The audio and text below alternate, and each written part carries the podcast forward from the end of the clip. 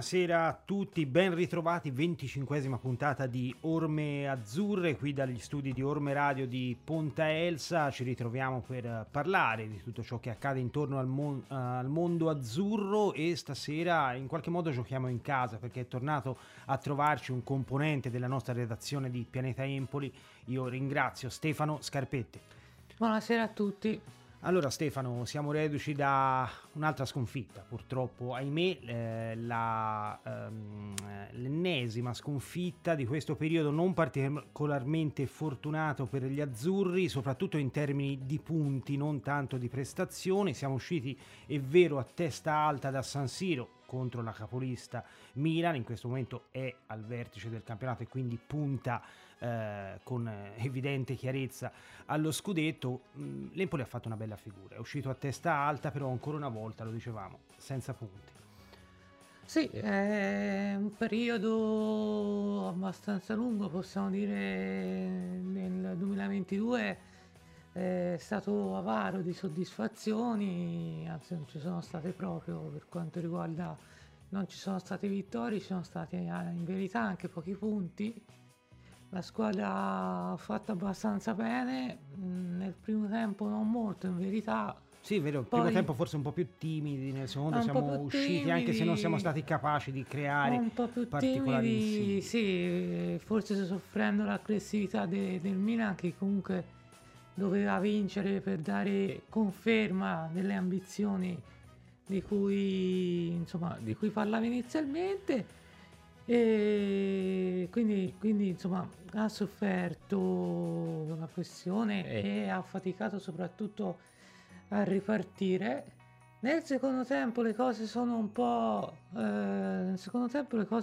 cambiate, sono andate meglio, sì. e l'Empoli, diciamo che si è resa pericolosa con ha avuto un'occasione con Luperto dove è stato bravissimo. Sì, è stata forse l'occasione più vistosa, più importante, è stato bravo Magnan a deviare il colpo di testa. Però non si registrano grandissime occasioni. È anche un cliché che accade in questo periodo, dove in effetti l'Empoli fa fatica a rendersi pericoloso. Allora, diciamolo con chiarezza Stefano, non è certo a San Siro contro il Milan che l'Empoli deve andare a cercare i punti residui che mancano alla salvezza. Dobbiamo dirlo, salvezza apparentemente molto vicina, però mancano ancora 9 giornate, abbiamo un bel bagaglio di più 10 dalla terzultima, cioè il Venezia, anche se il Venezia è una gara da recuperare. Diciamo che in questo momento si dorme sonni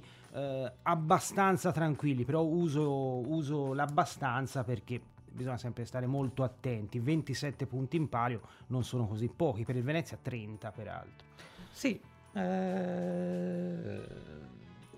sono 10 punti di vantaggio, ci sono quei punti quei punti che servono per salvarsi, lo diciamo un po' da tempo, che ci siamo vicini, diciamo che sarebbe arrivato anche il momento di farli, sì, di invertire la rotta, anche invertire la rotta, perché comunque sono quasi 3 mesi che l'Empoli non vince.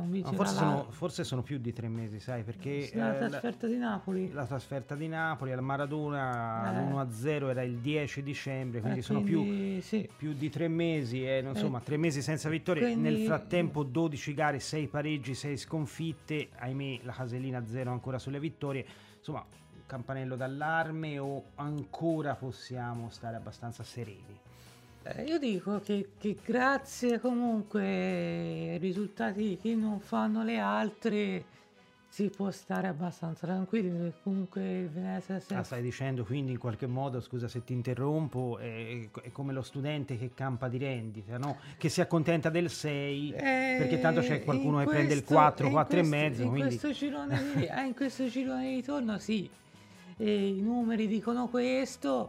Comunque quello che hai ottenuto nel girone d'andata ti ha permesso fin qui di avere sempre un vantaggio abbastanza rassicurante. È chiaro che questo non ti deve far fermarti e far dormire sonni troppo tranquilli, E insomma ci sono delle partite in cui si può ottenere delle vittorie, ci si può sbloccare per poter vivere il finale di campionato con tranquillità e magari togliersi delle soddisfazioni.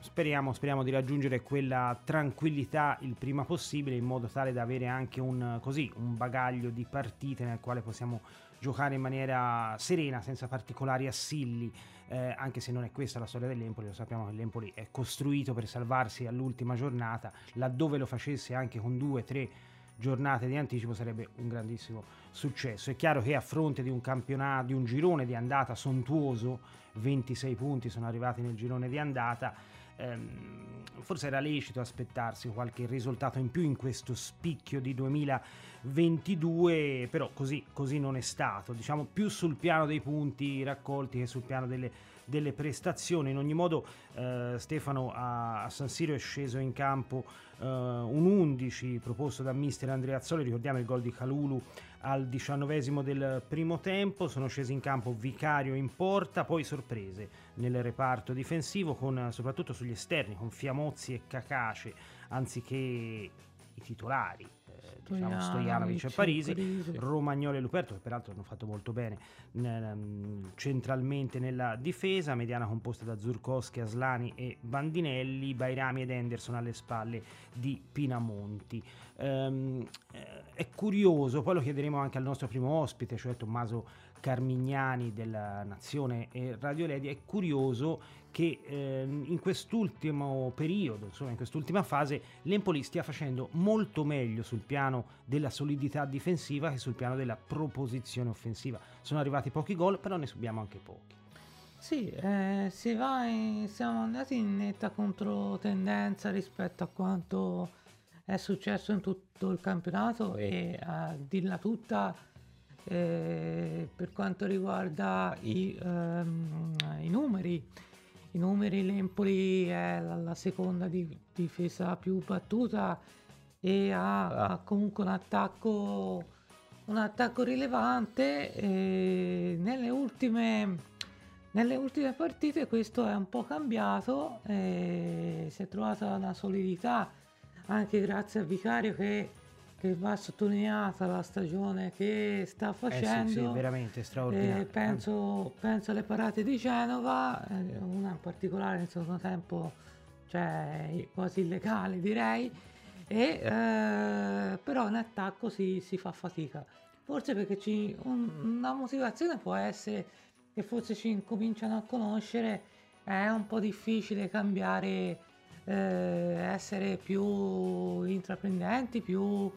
quindi gli dai anche una lettura dal tuo punto di vista, che potrebbero essere anche gli avversari abili ad averci preso le misure in qualche modo. Può essere anche perché l'Empoli è conosciuto quello che ha fatto, è conosciuto anche quello che fa negli anni, e chiaramente può essere stato studiato maggiormente, oltre magari a un calo di rendimento generale. Può essere tutto un insieme di cose.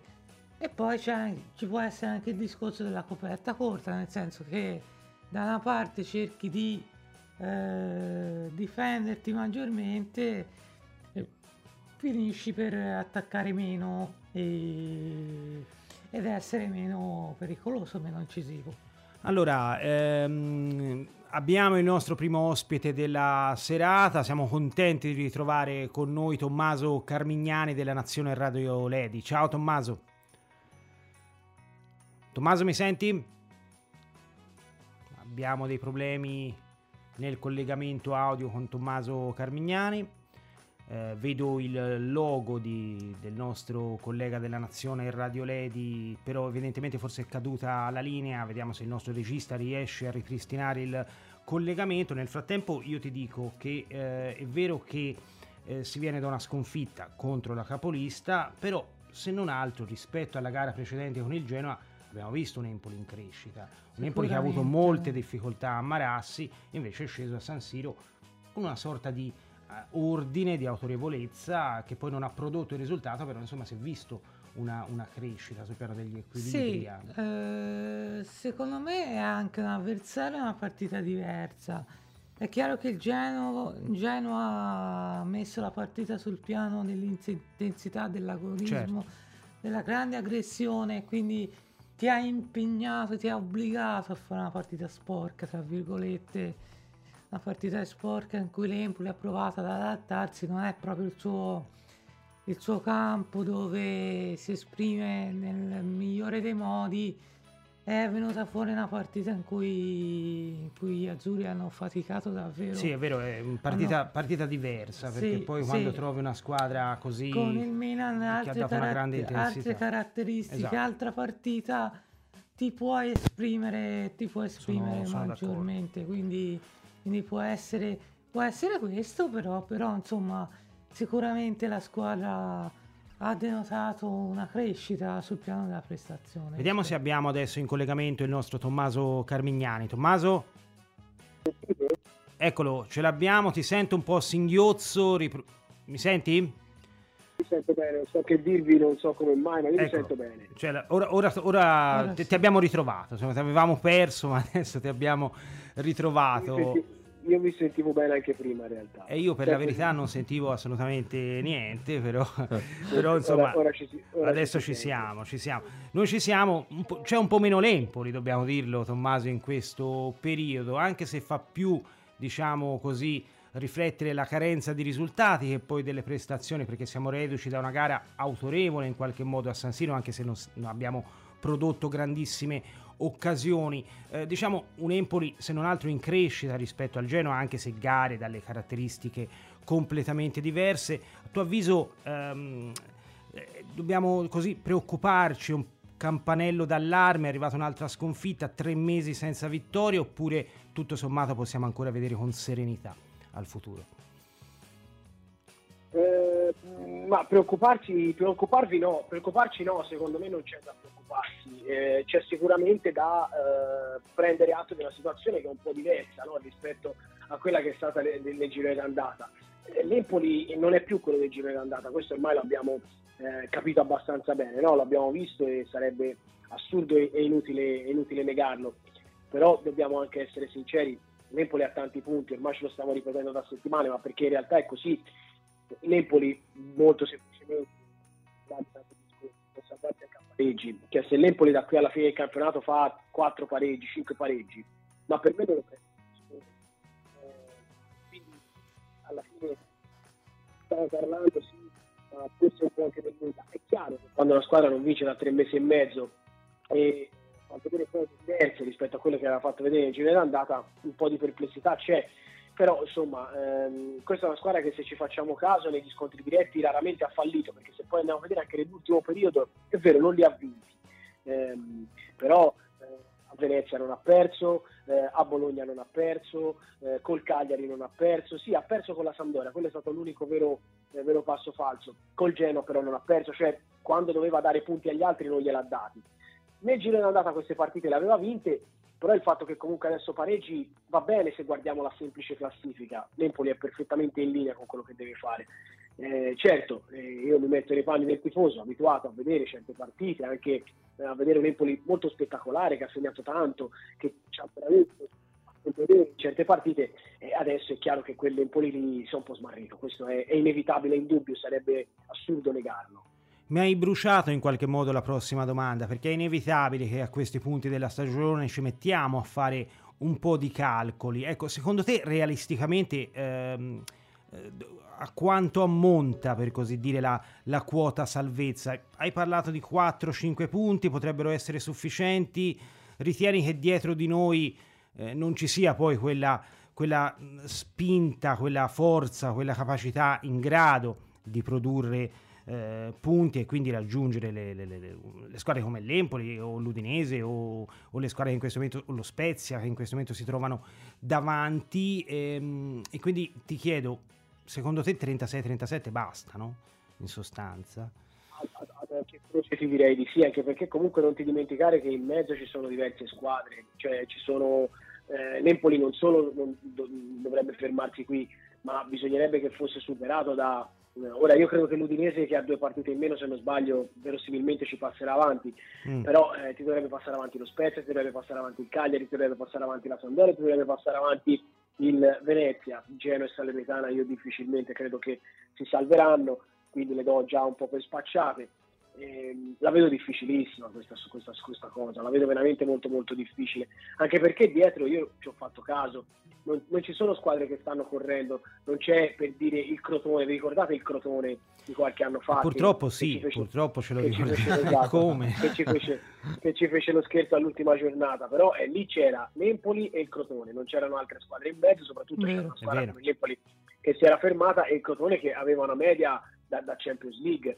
Certo. Io vedo squadre dietro che in media Champions League non ce l'hanno, anche il Cagliari che sembrava a un certo punto essersi ripreso, è andato a giocare a Spezia che è una partita fondamentale, ha preso 2 e è venuto via. Certo. Quindi io credo che magari qualcuno a 34-35 ci arriverà, ma che tutte queste squadre, a Venezia, alla Sampdoria, allo Spezia, al Cagliari, che tutte queste squadre arrivino a superare quota 35, io in questo momento la vedo molto molto difficile, devo essere sincero. La quota secondo me quest'anno sarà sui 33-34, a 35 per me ci si salva, per stare sicuri 37 e non ti prendono più, non c'è poco versi. No, effettivamente hai parlato di questi ricorsi non particolarmente felici, ci sarebbe da dire anche qualcosa su quei risultati miracolosi del Crotone, insomma, il Crotone dei miracoli visto negli ultimi 2 mesi del campionato, insomma qualcosina su cui riflettere ci sarebbe, però se non altro quell'Empoli di Martuscello era un Empoli carente, molto fragile in qualche modo. L'Empoli attuale, al di là di alcuni passaggi a vuoto, parlavi della Sampdoria, è una squadra che tiene, insomma, che anche quando va in difficoltà riesce a venire via con un risultato positivo, vedi Genoa. E quindi, insomma, questo è un Empoli che è vero che è 3 mesi che non vince, questo fa riflettere, però è un Empoli sempre sul pezzo, un Empoli che sta in campo in maniera equilibrata, ordinata, insomma, lascia pochi spazi agli avversari, anche dal punto di vista difensivo, che diciamo se si vuol trovare qualcosa di positivo in quest'ultimo periodo. Questa è una squadra, è un gruppo lì,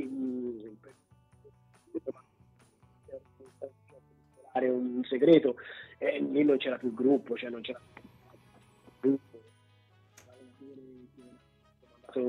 per tutta nella seconda parte ancora di più, con una squadra che forse non seguiva nemmeno appieno i suoi dettami, lasciato completamente solo in partita, separato.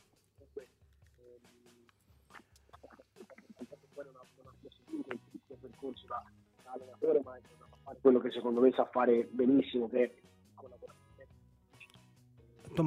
Aspetta Tommaso, ti fermo un attimo, se tu riesci a sentirmi, perché ancora una volta sento la voce a singhiozzo, vediamo se il nostro regista riesce. Non so che fare. Ecco, ora meglio, però insomma diciamo c'è delle fasi in cui ti sentiamo meno, riprendi pure il filo del discorso che stavi facendo.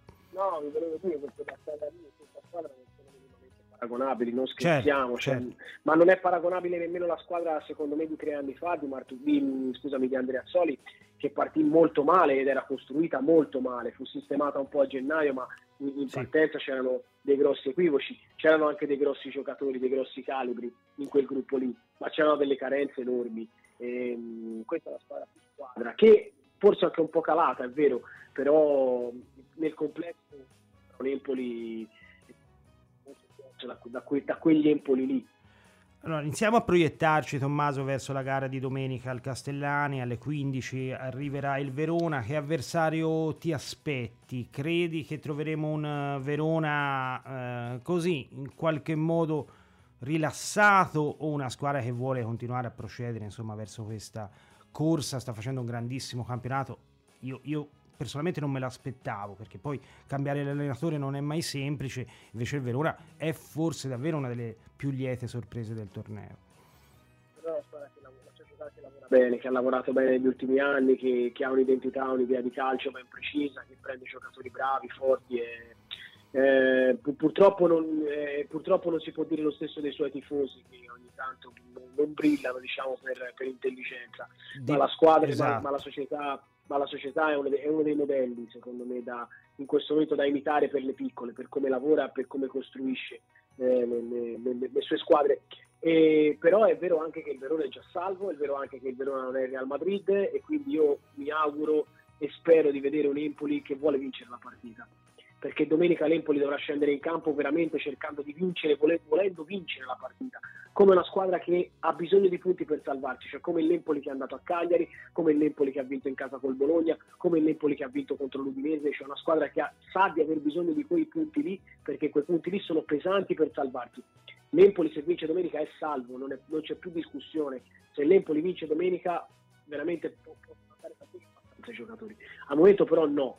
E soprattutto dopo 3 mesi e mezzo ci vuole un segnale, ne hanno bisogno anche i tifosi e credo che anche gli stessi giocatori ne abbiano bisogno, di ritrovare un po' il contatto con i 3 punti, con la gioia della vittoria, però lo devono volere loro. Secondo me nelle ultime settimane non sempre questa cosa c'è stata, penso ad esempio alla gara contro il Cagliari che l'Empoli ha letteralmente buttato via, mi viene in mente anche quella in casa del Venezia. Insomma, ci sono state delle partite che l'Empoli poteva e doveva vincere, il secondo tempo di Genova con la Sampdoria, non mi venite a dire che l'Empoli ha giocato bene a Genova con la Sampdoria, l'Empoli no. A Genova con la Sampdoria ha fatto una delle peggiori partite dell'anno, non è mai stato neanche vicino a riaprirla e ha preso 2 gol da un giocatore che ormai è, non me ne voglia, Quagliarella, che è stato un attaccante fantastico sul viale del tramonto. Oggi concedere una doppietta a Quagliarella in quel modo è veramente, insomma, da darsi le martellate sulle mani. Ha segnato più del 50% dei gol fatti quest'anno, li ha fatti all'Empoli, perché ha fatto 3 gol, 2 all'Empoli, quindi insomma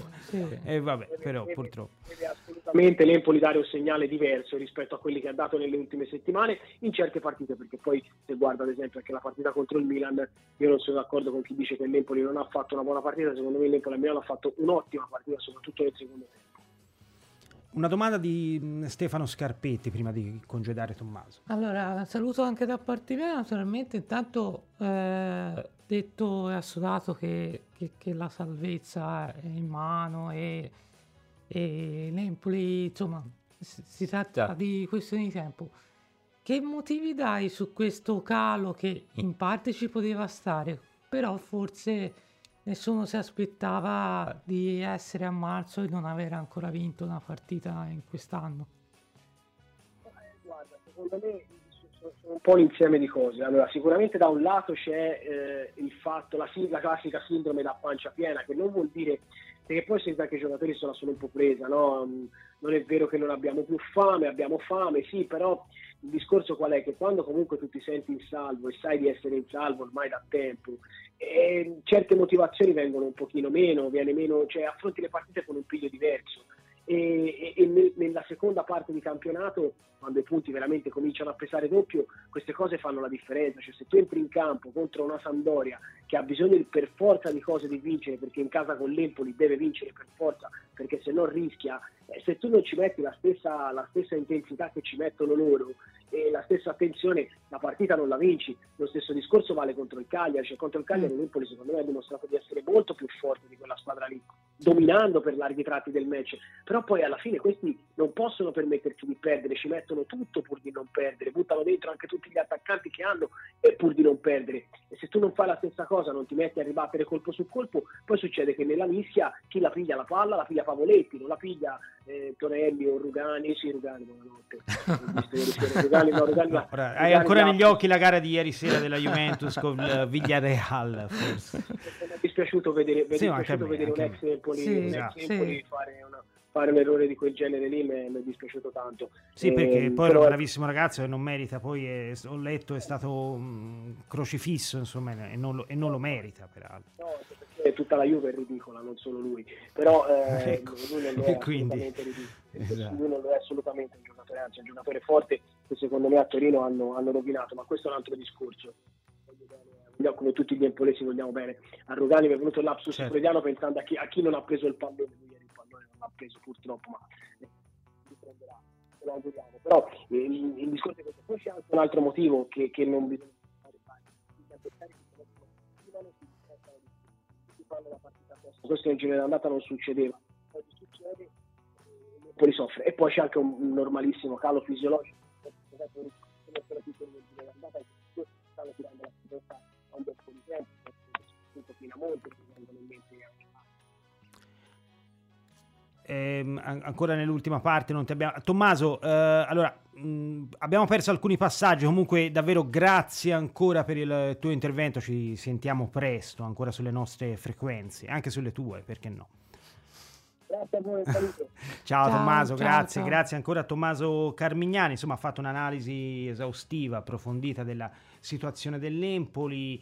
Sì, è vero, può esserci, come diceva Tommaso, anche un calo fisiologico, Stefano, sì, in qualche modo dettato, perché no, anche da quella sorta di tranquillità mentale che avverti nel momento in cui sei a così ampia distanza di sicurezza dalla zona retrocessione, quindi gioco forza può venir meno, non dico le motivazioni, questa è una cosa che sicuramente nell'Empoli non è avvenuta, però in qualche modo quella non dico quella determinazione, forse diventa anche difficile esprimerlo, ma insomma quella fame, quella cattiveria può venir meno, e forse anche sì, questo sì, un po' accaduto. Sì, sì, sicuramente quello unito, cioè un insieme di cose che poi ti porta a questo, e poi comunque arrivi a un certo punto che secondo me la mancanza di vittoria poi ti comincia a pesare, cioè entri in un circolo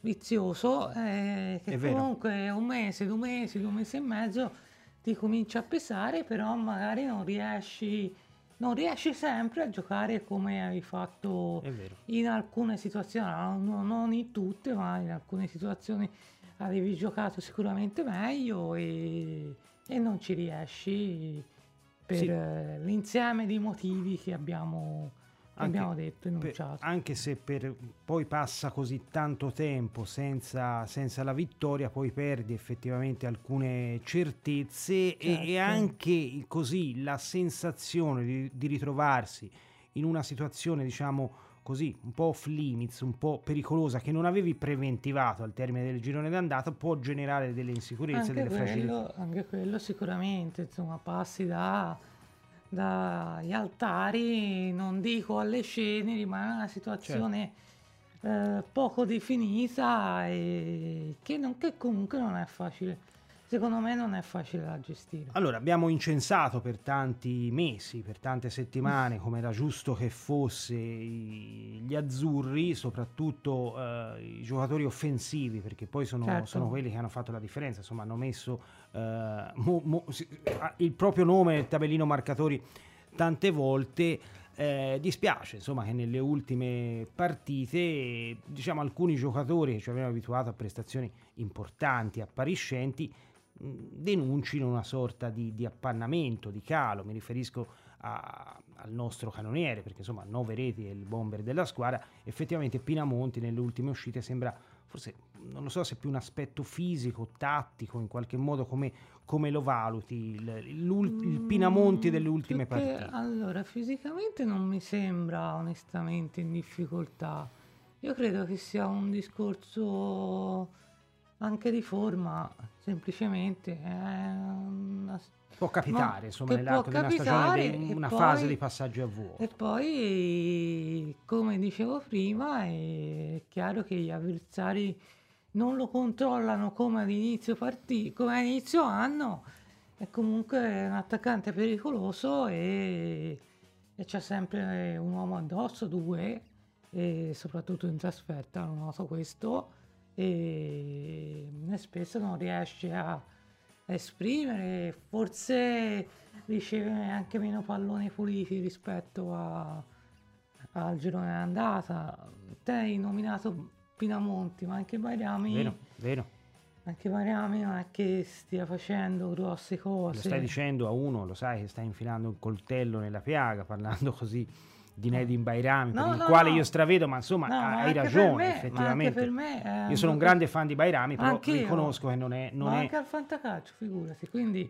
l'ho comprato al fantacalcio, ti è costato caro, immagino, perché lo volevano in molto. Abbastanza, quindi per dirti... Però è calato di rendimento, sì, sicuramente. Sì, come un po' tutta la squadra, in definitiva. Ora forse tutta la squadra non direi, insomma, forse più diciamo dalla cintola in su. Parlo di rendimento offensivo. Perché effettivamente, lo abbiamo detto, grande prestazione dei due centrali difensivi a San Siro di Romagnoli e Luperto, poi avevano fatto bene anche contro il Genoa, la difesa aveva fatto bene anche contro il Genoa, lo stesso Tonelli chiamato in causa aveva fatto bene, insomma la tenuta difensiva c'è, manca quel pizzico di capacità propositiva lì davanti, non so se è una questione tattica, se è un calo fisiologico, fisico di alcuni giocatori, abbiamo parlato di Pinamonti e Bajrami, ma dobbiamo mettere dentro anche Henderson, non è l'Henderson brillante visto nella prima fase. Non riesce più a fare la differenza, come lui spaccava proprio nei momenti in cui a volte entrava, a volte partiva a titolare, non riesce a fare la differenza. Ti dico la verità, invece a me è piaciuto molto a San Siro, secondo me il migliore in campo degli azzurri, a parte la difesa, insomma Luperto ha fatto molto bene, ma secondo me al di là della difesa il migliore in campo è stato Zurkowski. Mi è piaciuto molto, ho visto anche un Asllani in crescita dopo alcune prove così un po' in difficoltà, su tutte quella della Juventus, ma insomma ragazzo di 19 anni a cui è stato consegnato le chiavi del centrocampo, è stata una scelta coraggiosa, anche discussa perché no, una scelta coraggiosa da parte della società di consegnare le redini del centrocampo ad Asllani, privandosi di Ricci, insomma un tuo pensiero su questa situazione che si è generata. Sì, sicuramente privarsi di Ricci a metà campionato non ti ha convinto. Non mi ha convinto più di tanto, sì. A me, cioè, per la verità, non mi ha convinto granché la destinazione di Ricci. Ci poteva anche stare. Torino, non so, in qualche modo non lo vedo nel suo contesto. Sì, anche la destinazione mi ha lasciato un attimo perplesso. Anche a me. Cioè, avrei visto... Però i 10 milioni l'hanno messi sul piatto loro. Sì. Cui, avrei visto un'operazione, come probabilmente ce ne saranno altre, cioè a giugno, che magari con altre prestazioni di Ricci, che credo ci sarebbero state, probabilmente il prezzo sarebbe potuto lievitare di qui a giugno. O comunque non sarebbe scemato. O comunque non penso sarebbe scemato. Sì, in effetti mi ha lasciato perplesso. È vero che una volta che ti privi di Ricci puoi consegnare le chiavi al centrocampo a Asllani, visto anche la tua situazione di classifica, che ti può anche permettere così di fare delle scelte sperimentali. Una scelta di questo genere, che comunque è un giocatore di talento di cui si diceva un gran bene e lo sta confermando al netto di alti e bassi che però ci possono stare, legati alla carta d'identità. Alla carta d'identità. Zurkowski a me piace tutte le volte che gioca, perché ti dà quantità che un campionato come in Serie A serve come il pane, e ti dà un grande aiuto in fase non possesso, dove raddoppia spesso, dove lo vedi sempre a lottare, e dà sempre il suo contributo, cuce il gioco, torna indietro, prova inserimenti, cioè fa veramente tanto anche in fase offensiva. Tra l'altro ha strappato la sua prima convocazione nella nazionale polacca, insomma, meritato, una grande gratificazione per questo ragazzo, che insomma io non credo che la Fiorentina rivolgerà così lontano il suo sguardo da uno Zurkowski, lo sappiamo, insomma, ancora nell'orbita viola. È un giocatore però, insomma, che sta dimostrando di essere da Serie A sempre più importante, ancora giovane. Una grande crescita, perché se si pensa, cioè, con noi è già stato in Serie B, insomma, all'inizio non è che ti dava questa sensazione, adesso a volte è straripante. Ecco, io Stefano sono d'accordo, devo dire rispetto a Zurkowski che a me aveva fatto una grandissima impressione nelle prime uscite, 3 stagioni fa, quando la sua prima stagione a Empoli, dove era gestito in qualche modo, non giocava sempre o comunque spesso titolare, veniva chiamato in causa dalla panchina, grandi potenzialità, fece molto bene. Lo scorso anno, a mio avviso, diciamo, non è stato tra i protagonisti della promozione in Serie A. Sono stati altri giocatori a cui penserei più che Zurkowski. Però quest'anno in Serie A esploso, insomma, fatto davvero 5 gol, peraltro. 5 gol, ma poi pensate le volte che lui ha anche l'occasione, a Genova mi sembra ha avuto l'occasione davanti la porta, ha sparato alto. Sì. Mi sembra forse con la Sampdoria o col Genoa, con la Sampdoria. Con la Sampdoria che ha sparato. Cioè, però questo vuol dire comunque esserci. Tanti dicono sì, ha sbagliato, sì, però è molto bravo ai tempi dell'inserimento. Quando si dice i tempi dell'inserimento, ecco, Zurkowski è quel giocatore. È un giocatore completo, fa questo, però lo vedi tanto in fase difensiva. A Milano ha dato un grande aiuto perché c'era della sofferenza in quella fascia lì e insomma, strappi di Leao. No, sì. Fanno male e cioè, meno male c'era lui e l'ha un po' ammortizzata la situazione. Sì, insomma, anche secondo me Leao è destinato, insomma, ancora deve esplodere definitivamente, ma insomma è destinato a fare una carriera luminosissima, veramente grandissimo, grandissimo talento, ancora non del tutto espresso, ma sarà a mio avviso un big del calcio europeo e mondiale. Iniziamo a proiettarci però, Stefano, verso la nostra avversaria, quella che troveremo domenica alle 15 al Castellani. Diciamo tra le righe, speriamo ci sia una massiccia anche risposta da parte del pubblico, ma senz'altro sarà così, perché c'è voglia di ritornare protagonisti al Castellani, c'è voglia di sentirsi coinvolti proprio emotivamente in questa squadra che sta facendo un grande campionato, nonostante l'ultimo periodo così un po' di appannamento, ma può starci. Si parlava di tempi dell'inserimento a proposito di Zurkowski, situazione tattica che non manca al Verona, perché ha dei fior di giocatori offensivi, trequartisti molto bravi, soprattutto da quel punto di vista lì, insomma. Ora non so se abbiamo già il nostro primo ospite, non ancora, quindi ti giro a te la domanda, poi sentiremo il collega del Corriere della Sera da Verona, Lorenzo Fabiano, con il quale faremo il punto della situazione degli scaligeri. Ce l'abbiamo, allora Stefano ti lascio un attimo in stand by, ci ritorniamo dopo con te. Lorenzo Fabiano, ci sei?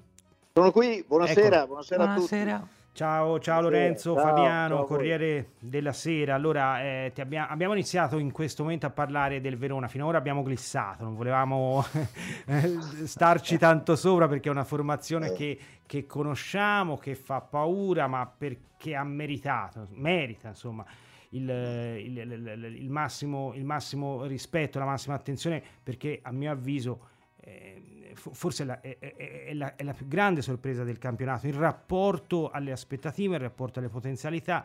Squadra che aveva perso fior di giocatori lo scorso anno, non ce lo dimentichiamo, insomma, penso a Zaccagni, a Di Marco, a Silvestri, insomma, lo stesso Lovato, insomma, vedere andare via questi giocatori, cambia anche l'allenatore, perché poi se ne va via anche Juric e dici ma il Verona riuscirà quest'anno, ed eccolo lì il Verona che fa meglio dello scorso anno, perché insomma è un miracolo quello scaligero. Lorenzo, ho fatto questo lungo preambolo per chiederti. No, insomma, un miracolo sì, ma fino a un certo punto, perché comunque questa è la continuazione dei 2 anni di Juric, se vogliamo, no? Sì. E quest'anno la sorpresa è quasi doppia, perché già alla vigilia del campionato, insomma, le aspettative non erano così rosee, no? E poi c'era l'incognita del nuovo allenatore, che era Di Francesco, e le prime 3 partite il Verona dopo 3 partite era ultimo in classifica con 0 punti, tanto è vero che ha cambiato l'allenatore, quindi insomma c'era preoccupazione, insomma, non si vedeva un futuro così sereno all'orizzonte. Invece è arrivato un allenatore che secondo me ha avuto il grande merito di saper toccare i tasti giusti. Ha ripreso il lavoro che era stato fatto da Juric 2 anni prima, ha rasserenato la squadra, l'ha messa in campo con molto raziocinio e abbiamo pian piano rivisto il Verona che eravamo abituati a vedere nei due anni precedenti. La prima partita, tra l'altro, fu con la Roma. Il Verona era sotto nel primo tempo e fu autore di una clamorosa rimonta nella ripresa, quindi secondo me proprio quella partita lì proprio anche per come è venuto poi il risultato, come sono venuti i 3 punti, è stata proprio la molla che è scattata, no? Ma soprattutto anche da un punto di vista psicologico la squadra ha trovato carattere, ha trovato coraggio, si è sciolta, si è sbloccata e ha cominciato a giocare come sa, e da lì si è ritrovata. Sì, perché poi voglio dire, fare bene è difficile, ma a confermarsi lo è ancora di più, insomma, e quindi in questo consistono poi i meriti di Tudor, che peraltro è stato capace di rivitalizzare, di rigenerare, valorizzare, insomma, un materiale che, insomma, voglio dire, il Simeone visto negli ultimi decenni non è il Simeone di Verona, il Caprari visto negli ultimi, non è, insomma, ha fatto qualcosa di straordinario, insomma.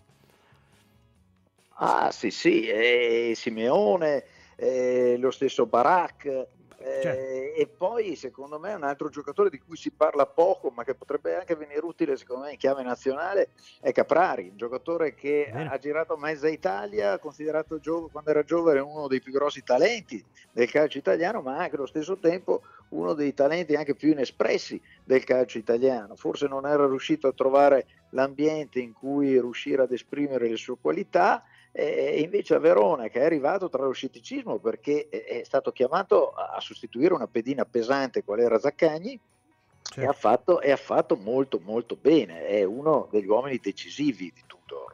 Ecco, ma il Verona incarna in qualche modo la dimostrazione che quando c'è un'organizzazione societaria, quando c'è un progetto tecnico credibile, alla fine conta più dei giocatori, che dei protagonisti, insomma, che vanno in campo. Credo sia questo un grosso merito del Verona. Stefano, volevi fare una domanda al nostro collega del Corriere della Sera?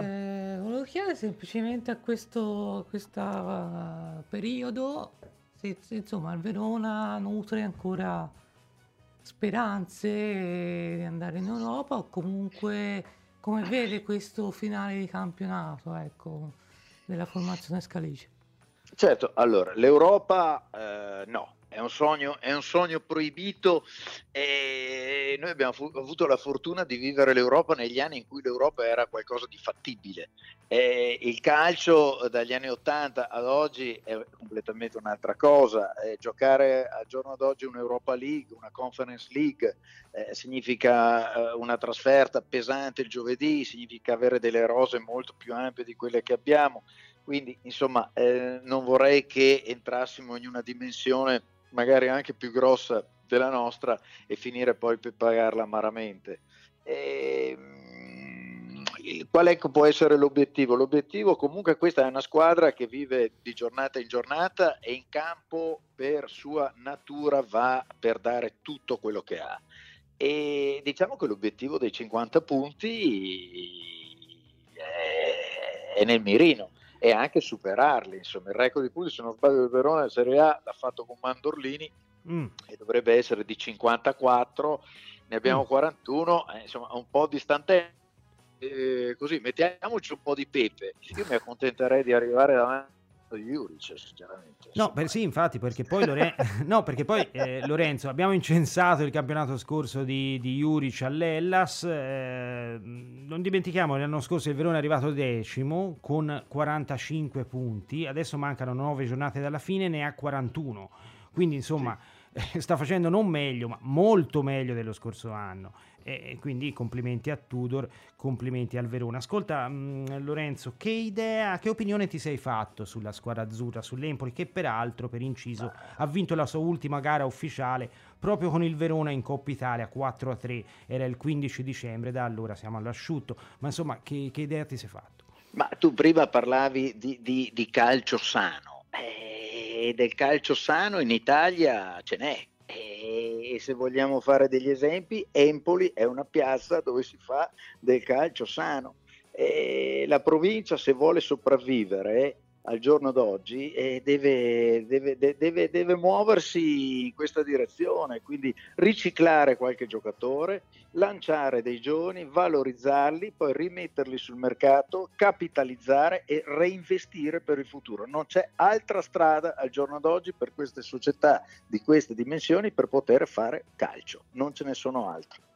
non aggiungo altro. E a Empoli lo state facendo molto bene. Sono perfettamente d'accordo e credo che si possa rigirare questo aspetto, questi elementi che tu hai ben descritto anche al Verona, insomma, che sta lanciando anche molti giovani emergenti, penso a Tamese, penso allo stesso Casale, che lo scorso anno... Casale lo conosciamo molto bene. Per esempio adesso mi viene in mente un ragazzo del Vivaio. Il Verona ha lanciato 3 difensori centrali, tutti forti, che vengono dal settore giovanile, che hanno fatto tutta la trafila del settore giovanile, con Bulla, poi è arrivato Lovato e adesso c'è questo nuovo ragazzo di cui ancora si parla poco ma è molto bravo, che si chiama Coppola, ha 19 anni, è già esordito in Serie A e ha fatto molto bene. E quella è la strada. E io aggiungo anche un altro ragazzo, credo sia del 2002, ma secondo me sentiremo parlare di lui perché l'ho visto in Under 21 straordinario, cioè Cancellieri, che ha avuto molto poco spazio, ma secondo me... Bravo.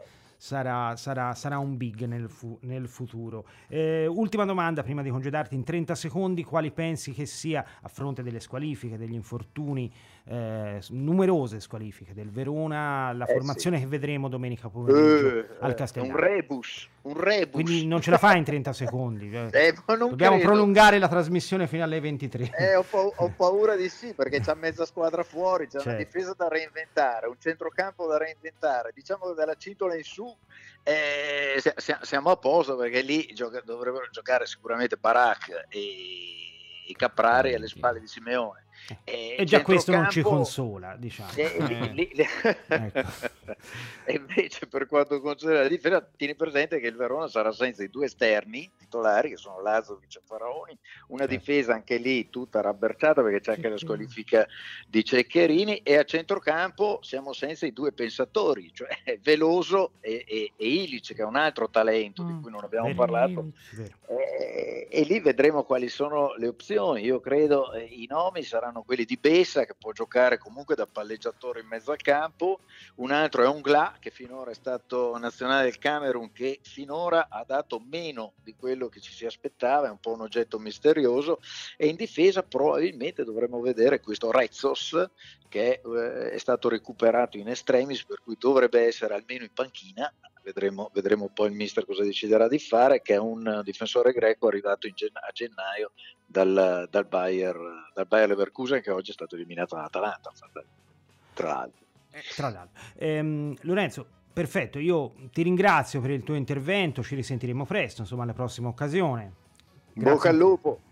Crepi il lupo, un bocca al lupo anche a voi, complimenti al Verona di nuovo. Grazie, complimenti a voi. L'Empoli è una bellissima realtà, avete un allenatore che è una persona onesta, è proprio una persona onesta, Andrea Andreazzoli, mi piace molto. Credo sia l'aggettivo più bello che potessi utilizzare, insomma, onesto, è una gran bella parola. Grazie ancora Lorenzo Fabiano. Grazie a voi, buonasera. Una buona serata. Allora, ha fatto una bella analisi, però dobbiamo riconoscerlo, insomma, il Verona merita tutti i complimenti del caso, perché è una squadra, abbiamo parlato di tanti ragazzi emergenti, che magari all'inizio stagione tu dici ma chi sono gli Ilic, i Tamese, insomma, e poi viene fuori un campionato di questo tipo, segno che quando c'è un'organizzazione, un progetto tecnico credibile, poi arrivano anche i risultati, insomma. Tudor sarà stato molto bravo, però c'è sicuramente alle spalle una struttura che funziona. Non dimentichiamo che hanno cominciato male, molto male, perdendo anche partite strane. Ti dispiace anche un po' per Eusebio Di Francesco, anche perché in quelle partite lì non aveva giocato male il Verona, però si era fatto rimontare, aveva mostrato un po' troppa fragilità, e quindi nel riuscire a cambiare volto dopo 3 sconfitte, mi sembra, se non vado errato, 3 sconfitte su 3, e poi è stato silurato Di Francesco, di cui 2 in casa proprio, mi sembra con Inter e Sassuolo forse. Insomma, sono stati bravi comunque a mantenere la calma, prendere questa decisione e poi compattarsi. Cioè, i risultati sono sotto gli occhi tutti. Caprari sta facendo una stagione Sì, una straordinario. Cioè... Tra l'altro ho letto che il Verona è una delle poche squadre a livello europeo che ha 3 giocatori che hanno superato la doppia cifra. Sono Caprari, Baracca e Simeone. Sì. Non sono molte, credo 2 o 3 in tutta Europa, che hanno 3 giocatori del reparto offensivo che tutti e 3 hanno superato la doppia cifra. Poi è anche un modo di giocare che secondo me non è molto ben leggibile, perché con queste due, cioè tutti i giocatori in movimento, anche Simeone non è uno che ti sta fermo, è quello permette di dare imprevedibilità e sono molto pericolose. Il Verona è una squadra che ha dato fastidio alla Juventus, al Milan, insomma alle squadre titolate. Io mi ricordo una partita all'Olimpico contro la Roma straordinaria. La Roma stavano vincendo 2-0 fino quasi alla fine, insomma. E quindi no, avremo un avversario di tutto di grande livello, di grande spessore, falcidiato come diceva Lorenzo Fabiano da alcune squalifiche importanti, le assenze di Ceccherini, Ilic e Faraoni, poi alcuni infortunati, vedi Lazzovic, Veloso, non so, forse anche De Paoli, un giocatore esterno che insomma talvolta gioca titolare.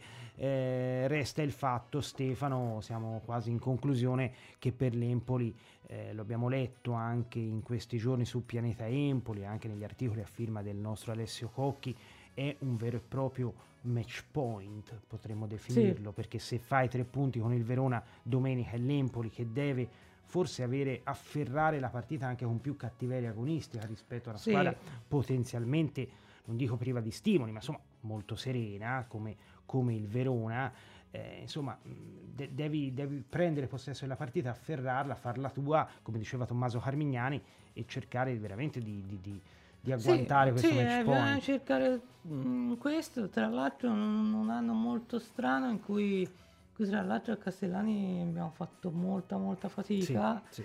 E quindi sarebbe anche importante per quello, per dare una gioia ai tifosi e chiudere il discorso, perché sicuramente se poi vinci fai anche un bel finale di campionato, che anche quello vuol dire, e quindi insomma è una partita da entrare in campo con la voglia e con la fame di portare a casa 3 punti, anche perché dall'altra parte avrai di fronte a una squadra molto pericolosa. Sì, anche perché la vittoria al Castellani peraltro manca da un po' di tempo, insomma i tifosi si meritano di ritrovare questa soddisfazione. A dicembre, metà. Insomma, forse anche prima, ora non mi ricordo, comunque dicembre, insomma 3 mesi e mezzo abbondanti che non arriva la vittoria casalinga, è arrivata esterna a Napoli, è arrivata al Bentegodi, lo dicevamo, in Coppa Italia contro il Verona, tra l'altro segnò doppietta Mancuso, un gol Bajrami, un gol se non sbaglio Lamantia. Ecco, Lamantia potrebbe essere una sorpresa da giocare. Potrebbe essere una sorpresa, tra l'altro c'è un Cutrone che non è assolutamente in forma, è fuori, e quindi Lamantia potrebbe avere una chance, e secondo me se la meriterebbe anche, perché quando entra a campo... Sì, perché poi è un giocatore magari che non ha grandissimi numeri dal punto di vista squisitamente tecnico, ma è un giocatore molto generoso, molto funzionale poi dal punto di vista tattico, e quindi potrebbe essere tra l'altro un giocatore che piace anche molto alla tifoseria, perché è un giocatore che non si risparmia mai, che lotta, insomma lo scorso anno, lo sappiamo, è stato tra i protagonisti della promozione dell'Empoli in Serie A, che speriamo di riuscire a chiudere questa pratica e potersela regalare anche il prossimo anno. Siamo in conclusione, Stefano, io ti ringrazio, ti ritroveremo qui presto. Grazie a te, è stato un piacere come sempre. Ci ritroveremo giovedì qui per la 26ª puntata di Orme Azzurre, dagli studi di Orme Radio di Ponte Elsa ci sarà Simone Galli. Una buona serata a tutti, grazie per averci seguito. Buonanotte.